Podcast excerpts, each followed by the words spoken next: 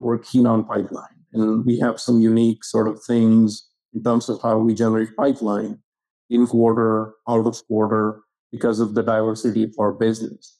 So one of the first things we learned is there is no one answer for pipeline. So a lot of our legacy reporting has been, hey, we generated this much pipeline and we have this much coverage. Well, when you start to get into the layers of our business, our commercial business versus enterprise business, and the type of product we're selling and some of the selling cycles and the way the consumer, the customers want to engage with us. Well, all those things play into this pipeline universe, if you will. And each sub universe has its own answer. Welcome to Revenue Insights. Every week, we'll be joined by revenue leaders from some of the most successful and highest growing companies. Together, we explore how they built their revenue teams, the journeys that they've been on, and the lessons they have learned along the way. Revenue Insights is brought to you by Ebsta.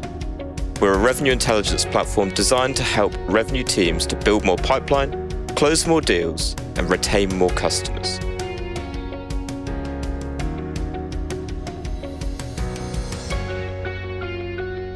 Hello there. You are listening to Revenue Insights. This week, my guest is the Vice President of Sales Operations at Insight Software.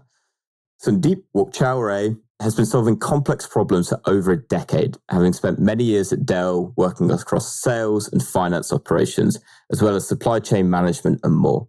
Sandeep, thank you for sharing some of your time. Absolutely. Glad to be here. So, first things first, because I know that you've kind of more recently joined Insight Software and then spent a lot of time at Dell previously for everyone at home listening, could you give a bit more context around your career today and how you've got to where you are today? Yeah, absolutely. It's I would call it a very atypical background in terms of revenue operations or sales finance operations because I started in the back office function at Dell.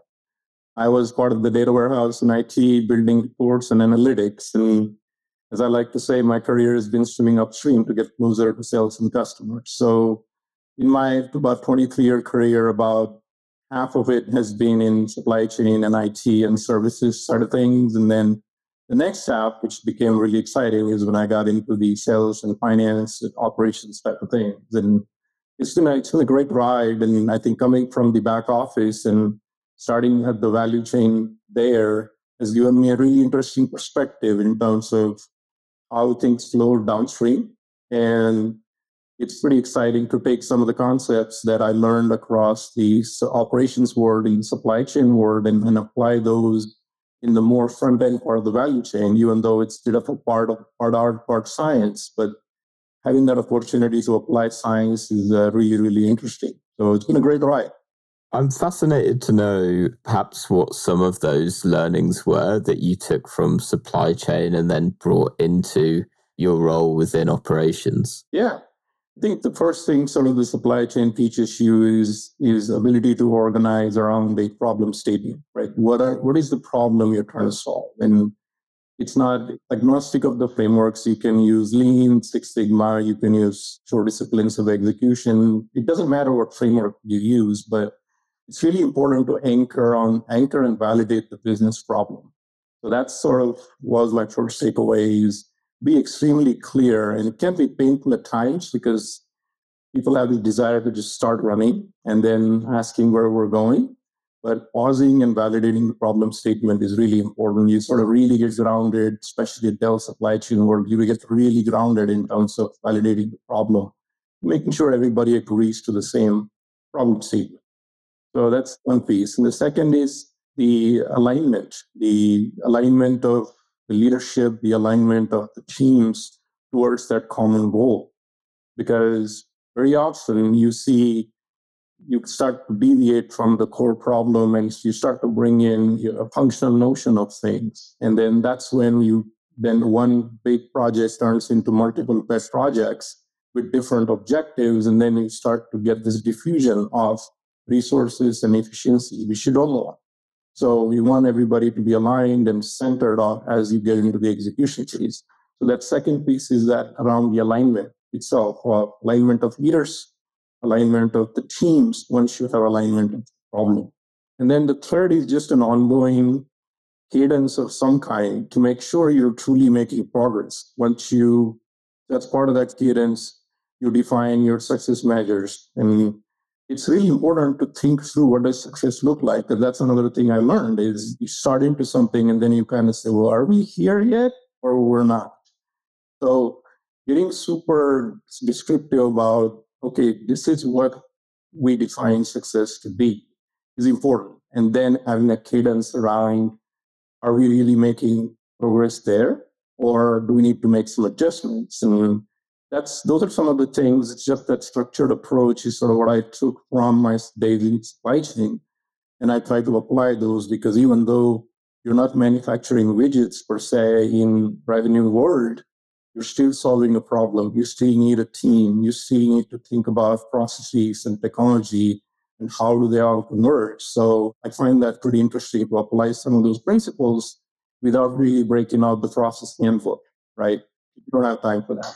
Yeah, absolutely. And it sounds like quite a natural progression from the supply chain world into sales operations. And so just before we kind of go a little bit deeper into it, could you just give a little bit more context around your role as VP of Sales Operations at Insight Software and kind of your responsibilities that you have from the team that you oversee? Yeah, absolutely. So Insight Software, I joined about 15 months ago. We're, we just completed our five years. We celebrated our five year anniversary. We're hyper-growth financial reporting SaaS company. So our solutions sit on top of ERPs and they provide all kinds of reporting for our CFOs. We also have some exciting new products around embedded analytics that we're starting to market to the CIOs and CPOs of the world, where they integrate into end users' applications. So we're all about making sense of your business data, uh, your data, and giving you insights without having to spend a lot of time in that data set. So that's what we're all about. So I joined here and it's been really building out and scaling our sales operations function, which is front part of the revenue. So I'm focused on the front part of the cycle. So our CPQ processes, our critical sales processes around finance, uh, forecasting, quota compensation processes, those are all. And the interesting thing about Insight is we've done 22 acquisitions in our five year work, which is by any average, there are a lot. So always evolving our processes and our operations infrastructure. So it's been super exciting to get in and be part of the growth, but also think about how you build it, but then quickly scale it as the next integration is coming around. So that's been the focus. Uh, BI and data has been a big component of how do we have predictive data to make decisions quickly. So we're laying out a lot of that infrastructure and it's been pretty interesting and closely working with marketing and product teams and just look at that whole go-to-market engine. Is it firing on all cylinders and what can we do to improve it as we achieve, as we look, make progress towards some of our growth, very ambitious growth targets? Amazing. I'd love to break that down a little bit into perhaps what were some of the biggest challenges that you were facing when you came in 15 months ago that you've been working to overcome? Because it felt like there was a lot there, right, as you're starting to build it out. So could you perhaps narrow down on perhaps some of the maybe not the biggest issues, but the most important critical issues that you're trying to overcome? Yeah, I think I'll start with people because you have this very exciting high growth company. And so the problem statements were pretty clear in many ways. And it was about getting to a base level of capability that allows our reps to exit, right? So the first thing was building out a team. We had some great individuals that were either here or came through some of the acquisitions, and everybody brought something great to the table. How do we kind of harness their potential and put them in an organization structure where we have these experts, these experts together, and they're going narrow and deep versus doing 15 things because that's how they're used to in a smaller company. So as we grow, that of structure was really important. So what we did is we organized ourselves into a BI team and a data team that they were all focused on data, making providing predictive insights, making sure that what we're looking at has quality. That's a sort of one big, that's one structural pillar. The second pillar was around our Salesforce. We're all in on Salesforce in terms of we do CPQ there, we do billing there. So, and because of these acquisitions, the data within Salesforce and the quoting motions are pretty complex, uh, sometimes more complex than they need to be. So we needed to take a look at that quoting motion, and that was sort of the second pillar. And the quota and compensation other pillar where we have this multitude of compensation plans inherited from all the acquisitions. We needed to create sort of an Insight Software philosophy and really simplify it for the reps so it doesn't take a PhD to understand your comp plan.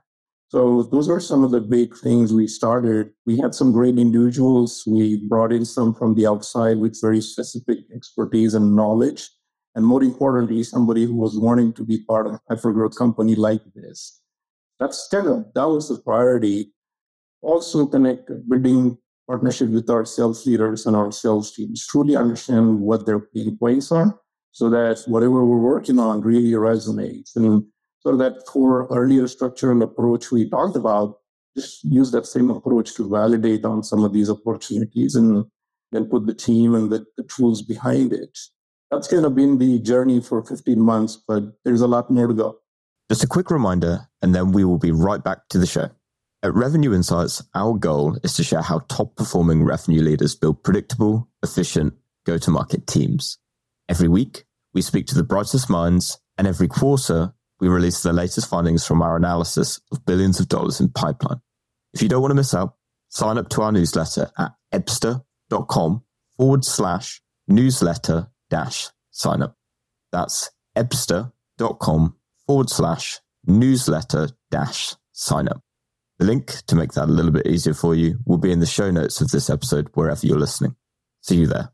Yeah, absolutely. And that actually kind of leads on to what my next question was going to be, which is for the next 12 months ahead, what are the biggest priorities for, for you guys? What are you now trying to get your hands around? Yeah, I think that's uh, it's a great timing because of our planning cycle. We're just kicking off our annual planning cycle. So that's been at the forefront of our minds is I think it's continued investment in our infrastructure. So our tech stack, our data and our reporting, how do we simplify? How do we make it easy for our reps to get what they want to get, as well as anybody that's part of the revenue engine, right? And we find that when we have that collective visibility across the entire chain, then the decisions are made faster and the decisions are made in alignment of all the functions. So that's been the big focus around continued investment in our infrastructure. We just built a data warehouse that I'm excited about. So we start to get some really cool integrated reporting across customer success, across sales, across marketing. And to me, that's super foundational for you to have that 360 view. Uh, the second piece is around just learning and development for our teams, because as you get a lot of tools and data reports thrown at you, do they all fit into what you're trying to do day to day, right? So I tend to think a lot about the experience of a rep the experience of a leader. What is their day to day and how does it fit versus vice versa, where, hey, you got this great tool, make it work, right? So we, we need to look at it from a rep's perspective. And so that's been sort of the interesting how do we do that? Right? How do we invest in their learning? How do we simplify things while keeping them focused on our targets and move in unison?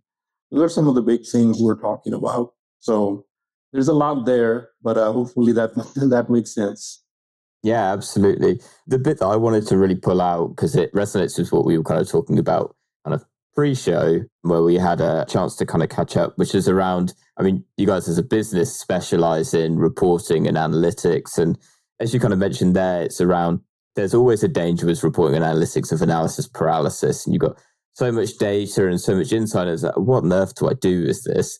So I'm really interested to touch on a little bit more around the point that you're making around simplifying that for your sellers for what they want. And I'm really interested to hear from you kind of what is the insight that they want in their day to day and what are you finding that's working? Yeah, that's a great question. And it, it's a, you have to center it around the critical processes that the reps do day to day, right? So what is it that they do day to day? They do prospecting, they do quoting, right? They do follow ups with the customers and they're planning for a way to achieve their number. So we're, we're starting to get into these planning sections where we start with those key processes, forecasting, quoting, pipeline, build. And underneath that process, we're thinking about what are the skills that you need to have, right?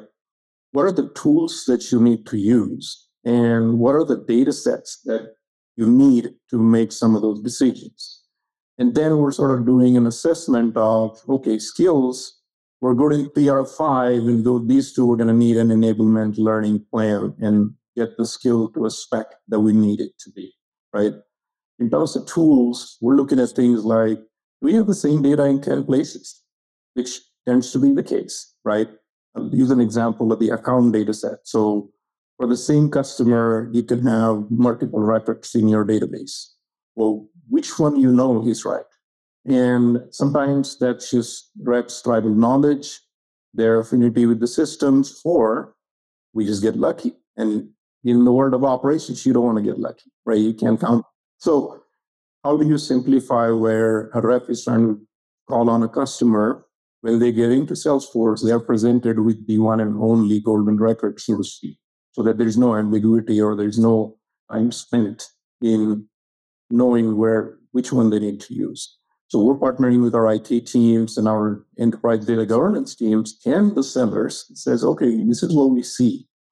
What is the way? And that's uh, talking a lot about AI, and that's a good use case for AI where you can configure some rules and quickly sift through some thousands and thousands of records and come up with something that you can work with, right? So that's a big piece. The second piece is around just the, the SKUs. We got 82 products within our portfolio, which is great. We get coverage in multiple industries and multiple ERPs. But that also creates sometimes a challenge in terms of SKU proliferation, where you're trying to sell this one product and you got 15 SKUs that are pulling up. So that impacts our reps ramp time sometimes. So we're simplifying it from that quoting motion. That's one big piece that uh, we're looking at. And same thing with the data reports, where our reps tell us, just give me one thing, just tell me which one I want to use. And then that's sort of what we're creating is call it a cheat sheet or a playbook or a handbook that says, you're trying to do quoting, here is where you go. Here is the data you need for account intelligence. Here is where you go for your forecasting. And this is how you do forecasting, right? It's a sort of combination of people, process, technology, where you got skills, you got data, and you got tools. But we have to be more deliberate than we have been to make sure it truly gets used in the way we want to use it because reps are asking for that type of clarity. And could you perhaps give, you mentioned kind of three key areas for your reps around forecasting, quoting, and, and pipeline build. Could you perhaps give an example of, from perhaps one of those, a kind of a deeper dive into what some of those examples look like? So, from the like the reporting that they've got set up for them, what this process looks like off the back of it. You mentioned like the enablement and learning plan. So what does that look like perhaps from one end to the other? Yeah, I think that's we can probably take pipeline because we're spending a lot of time on pipeline right now. So yeah, absolutely. Great. We like any other organization, we're we're keen on pipeline. And we have some unique sort of things in terms of how we generate pipeline in quarter, out of quarter, because of the diversity of our business. So one of the first things we learned is there is no one answer for pipeline. So lot of our legacy reporting has been, hey, we generated this much pipeline and we have this much coverage. Well, when you start to get into the layers of our business, our commercial business versus enterprise business, and the type of product we're selling and some of the selling cycles and the way the consumer, the customers want to engage with us. Well, all those things play into uh, this pipeline universe, if you will, and each sub-universe has its own answer.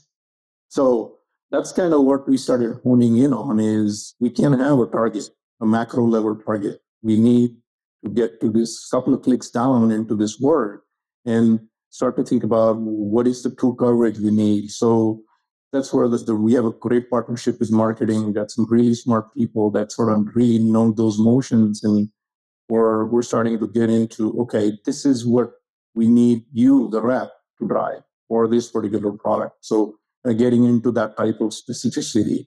So a lot of that front part of that pipeline exercise was analysis. Like, okay, we're driving to this number. Are we getting the results? And sort of break it down into why are we not getting the results, right? In some areas, we're compensating in certain areas, which is great.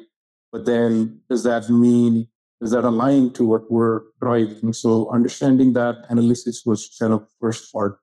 Then the second piece is then our pipeline generation plan and what the cadence we drive on a week to week basis. Are we driving the right visibility for the management team against those targets? Are we celebrating people that are doing it right? Right. So that's where you get into some of the people. So we we instituted some mechanisms where we're recognizing people that are doing it the right way and are consistently at the top of the leaderboard. So we're not just uh, celebrating the quota attainment leaderboard, but now you have pipeline attainment leaderboard. And you start to sort of play those things together. If you fast forward a little bit ahead, there could be this notion of can pipeline be just as important and as part of your incentives, right? So that's something we're starting to think about again. It's it's just this is kind of the ISW insight software sort of construct, and some teams probably have done it, but for us, that's kind of where we are. Is look, pipeline is just as important. It's a leading indicator of booking, not just the number, but the quality, right? So in terms of skill, we did that assessment and now we're going to go into specific and get that enablement done on those particular skills is how do you qualify a lead right because in our world of reps you we find different degrees of competency in terms of qualifying yeah absolutely uh, is there in my language i would refer to them almost as like the leading indicators of pipeline but for you guys could you perhaps give an example of what a few of those are for you so you've got pipeline generated as a lagging indicator at the top, but then there are naturally, and I believe this is what you're referring to, is those metrics that go that are leading into that. That really you're going, okay, we can see that this is leading to pipeline at the other end. So let's build enablement plans off the back of it. Yeah. Yeah, I think the software leading indicators were around the MQL, marketing qualified lead to SQL, right? That there is the number of marketing qualified leads themselves. That's an indicator. But we see that there's a the handoff that takes place between marketing and sales. And MQL to SQL, that's a really important metric that we learn. So how do you look at that conversion again by product, by region, by customer type, not in aggregate, right? So we're starting to create this very granular plan of here's the grouping of products that behave the same way. So therefore, the pipeline plan could be similar for these products because we're selling to the same customer profile. So what is the MQL to SQL conversion? That's one. The other one, which, which is it is reactive in the sense we're looking at it after the fact, but to me it's a leading indicator of the future is the slipped pipeline. Because we tend to focus a lot on the pipeline generated and the conversion and the bookings, right? But in certain areas, this, the pipeline slippage can give you some really interesting insights. Is it rev behavior?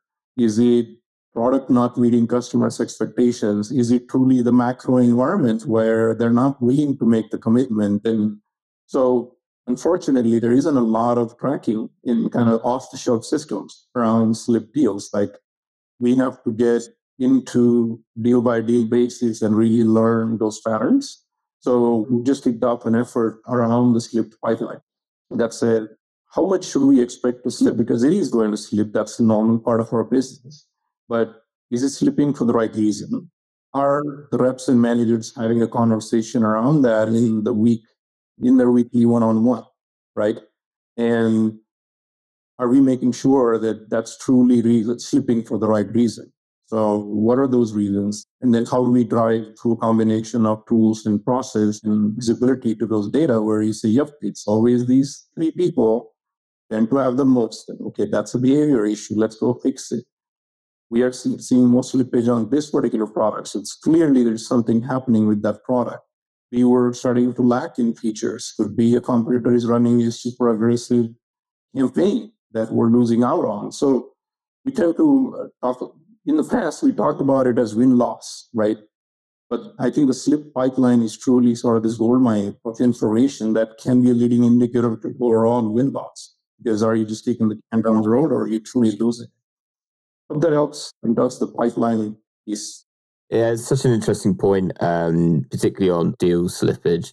We ran our recent analysis, and I think from the, what we analysed is something like 39% of deals have slipped. That's an all-time high based on as long as we've been running this analysis. And so it's always been an ongoing challenge. And what was fascinating to me as you were talking about it was really the acceptance of it, as opposed to there's an inevitability that we're never going to be able to stop it, right? I don't think we're ever going to be able to get to the point where deal slippage is at zero percent.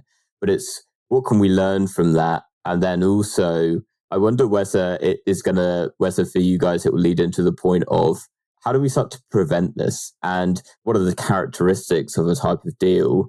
Um, we've seen deals like this slip in the past, and we're seeing another one come in now almost in a preventative way, look at it from that perspective and sharing that insight with your, your sellers then of this is probably going to slip. We've seen this before. Yeah, exactly. And that, that's it. You hit the nail on the head there is it's how do we get intelligent about the deals, right? And if you think about deal desk and the evolution of where the deal desk concept goes, deal desk in its infancy was about, okay, I'm just going to PM this deal and just call meetings and get things done. But my last role before this is where that's where I see the deal desk heading is how can we say deal deals like this, kind of like Amazon, where you go in and say customers like you bought this product. So deals like these, they take this long, they tend to have these three exceptions, and they're likely to slip two times. And the average slip time is 40 days. If we can start to get that type of intelligence on a deal, I believe we can put our resources allocate our resources more efficiently and impact the win rate directly, right? So we have seen this play out in a smaller scale, in a different scale, but I feel this is something that can happen at every company. If you, if you get disciplined about it and have the infrastructure to support it, and of course, sales leadership commitment to investigating it.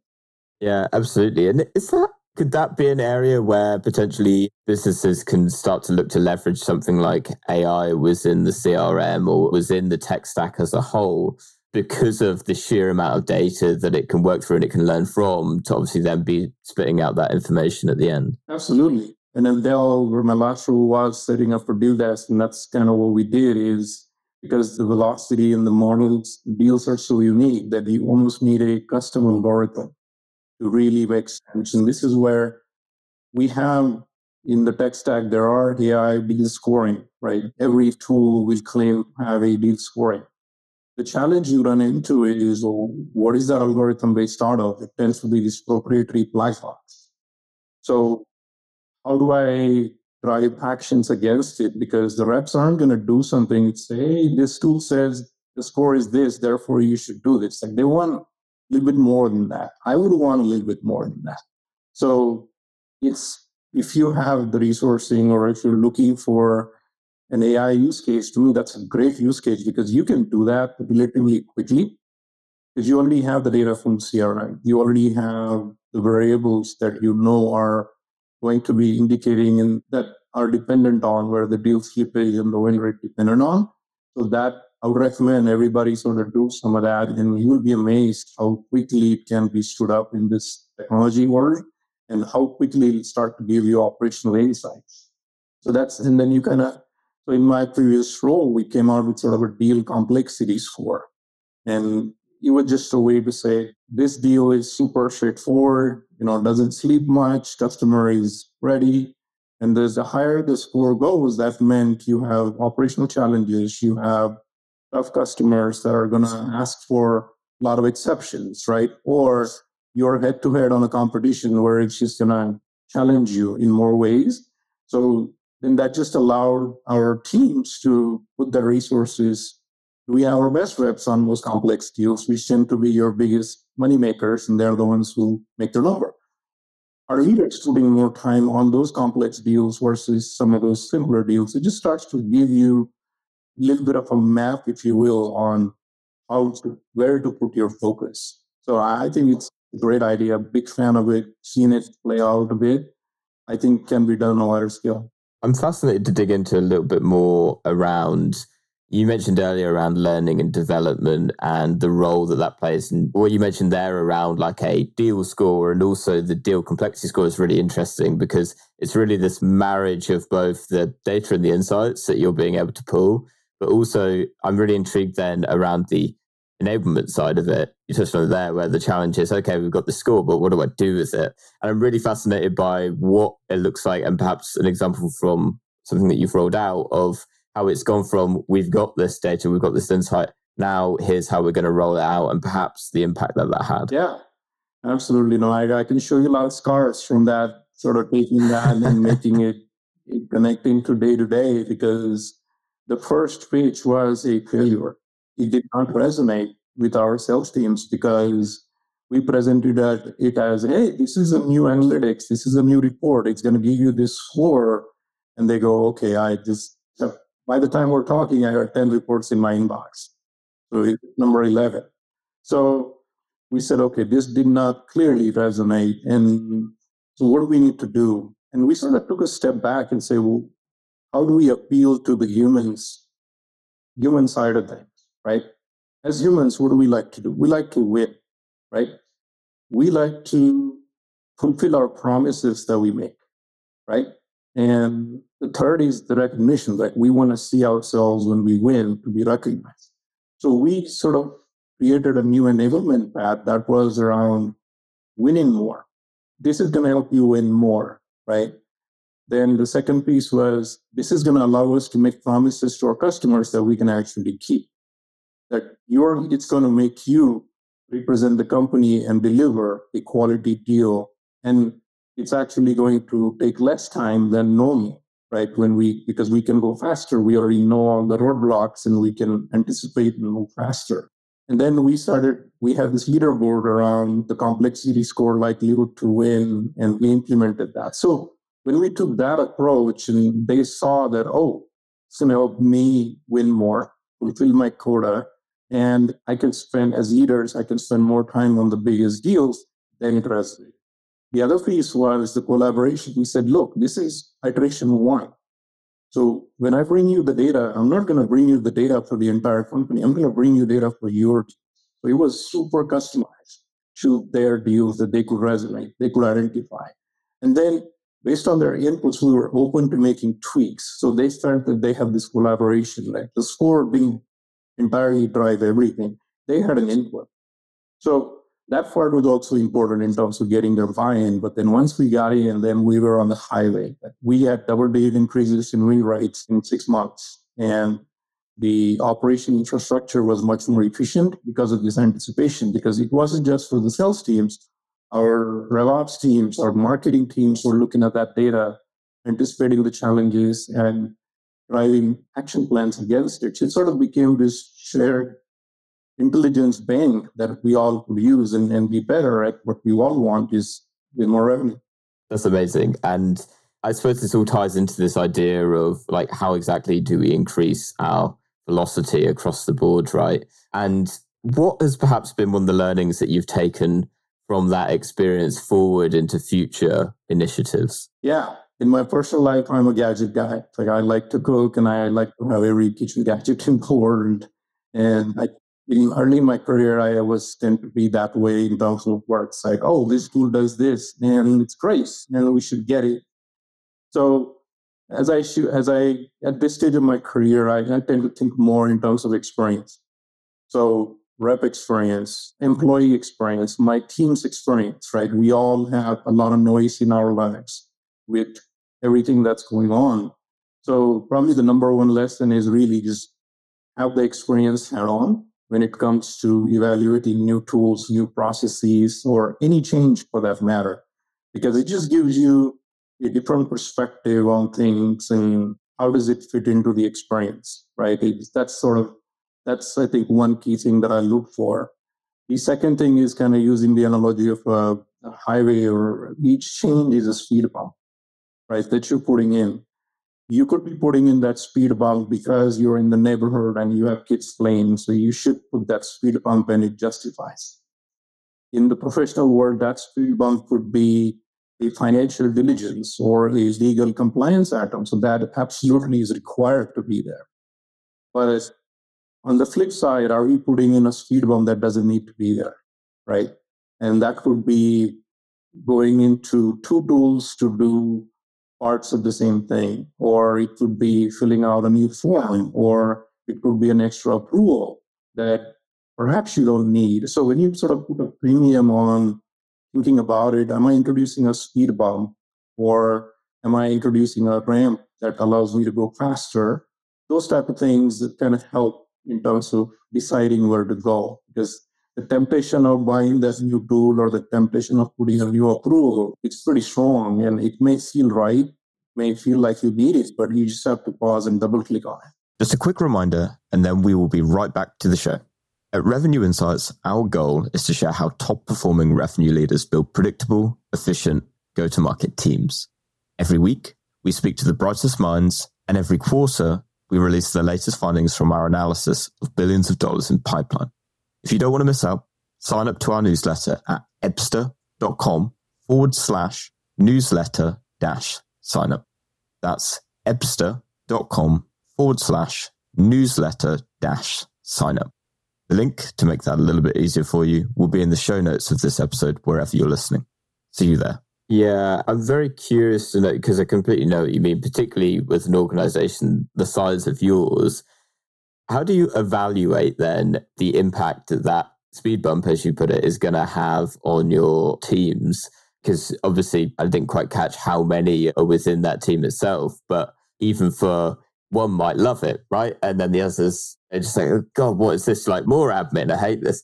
I'd love to hear from your experience, like how you evaluate that and how you're making sure they are getting the best experience. Yeah, absolutely. The word inside is 3,000 strong. And uh, probably, so it's a large organization that has all these multiple standard functions. So I think the big thing is around collaboration before you do a change. So we're learning about how you drive that change. So we have some forums. We have one for our operations team where we have leaders from every part of the operations that get together and look at evaluate change. So rather than the function being able to come up with a change and implement the change and then having to others react, we are going to respond versus react, where we say, okay, why are we making this change? What's the rationale?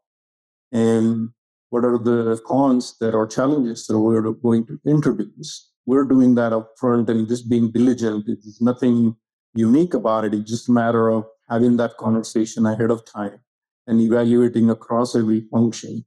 So that way we're going in with our eyes wide open.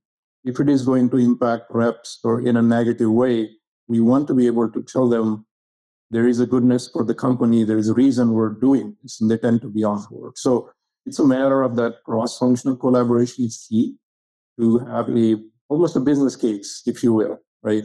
This is the problem. This is what we're trying to do, what it's going to introduce, and just being diligent about the impact across the value chain. Perfect. And so, final question for you: What is one book that you would recommend to other revenue and operations leaders? Wow, I tend to have quite a few, but there is one that I go back to quite a bit. It's called The uh, Flow, The Psychology of Optimal Experience. It's by uh, Harley uh, Csikszentmihalyi. It's a long Polish name. Yeah, I got that right. But uh, he's a Hungarian psychologist and passed away recently. But he wrote this book around when you say that you're in the zone or you, know, you enjoy doing something, you don't have this concept of time, right? You kind of lose yourself in doing something. So he did this research around painters and work lust artists, and he sort of came out with this notion of there is a zone in terms of your mental state. And how can you find that that in your day to day? The book is written more from an individual standpoint, but I find that I can apply it at work in terms of so a good example is goal setting. So his example is if you're a tennis player and you're playing tennis with somebody, if you play with Federer, you're not going to be motivated because right, you just that's just not a fair fight. But you enjoy playing with somebody who's just slightly better than you, right? Because then you feel you have a chance. So in our work setting, could we apply that concept? So when it comes to setting goals for individuals or setting goals for projects, are we setting them up where they're motivated and even in the quota and the compensation work right you could apply that in of any part where are they going to enjoy chasing that goal because it's gettable it's winnable and it stretches them right and, and that makes it fun for them so it's sort of a it's one concept that I look at. So I tend to go back to that quite a bit, both for personal reasons as well as work reasons, because it's got so many nuggets. And if you haven't read it, definitely worth read. So just kind of getting this concept of the flow and, and being able to apply some of those things because work is hard and, and it can be challenging. So if you have this concept of fun or how do we get people in the zone, I think a lot of good things can happen. I've experienced it myself in my career when there were projects that were fulfilling and the goal was really difficult. I was most motivated and most focused. I love that. I've not heard of that before, but it I think the probably the testament to it is I'm very familiar with the concept because I would know it like a flow state. Yes. That state that you get into when you're doing something that is compelling and fulfilling and before you know it, you spent two hours on it and you look at the clock and it's kind of like, I don't know where the time's gone. Exactly. It's almost like the old adage of uh, time flies when you're having fun, right? And I think that, that t- pulls from the same concept. It does. And that's the beauty of it is like when I started reading it, I was like, yeah, I know this, I feel this. And what he's been able to do is put that in a scientific framework and give you some very structured ways that you can apply for it, look for it, versus just being it happening on a randomly, right? Uh, absolutely. Sandeep, it's been an absolute pleasure chatting to you today. And I think we really just started to scratch the surface of, of what you guys are doing. So for anyone that's listened, uh, perhaps they have um, questions or want to connect off the back of it, where can they find you? Absolutely. LinkedIn is the best place to go. I'm, I'm active there. I read a lot and I follow a lot of individuals. I love how many great thinking minds are out there. I'm always learning from them. So I'd love for anyone that's going to connect on LinkedIn, brainstorm on some ideas or chat, connect, because I'm always looking to learn. Amazing. Well, I'll make sure to include a link to your LinkedIn as well as to your book recommendation flow down in the show notes below. So, Sandeep, thank you so much again for your time and to everyone that's listened to this episode. We'll catch you next week. All right. Thank you, Lee. Appreciate you having me. Bye bye. Pleasure's all mine. Thanks for listening to Revenue Insights. If you want to learn more, subscribe to our newsletter and we'll deliver every episode straight to your inbox. If you have any questions, feel free to connect with us on LinkedIn. Our links will be in the episode notes. See you next week.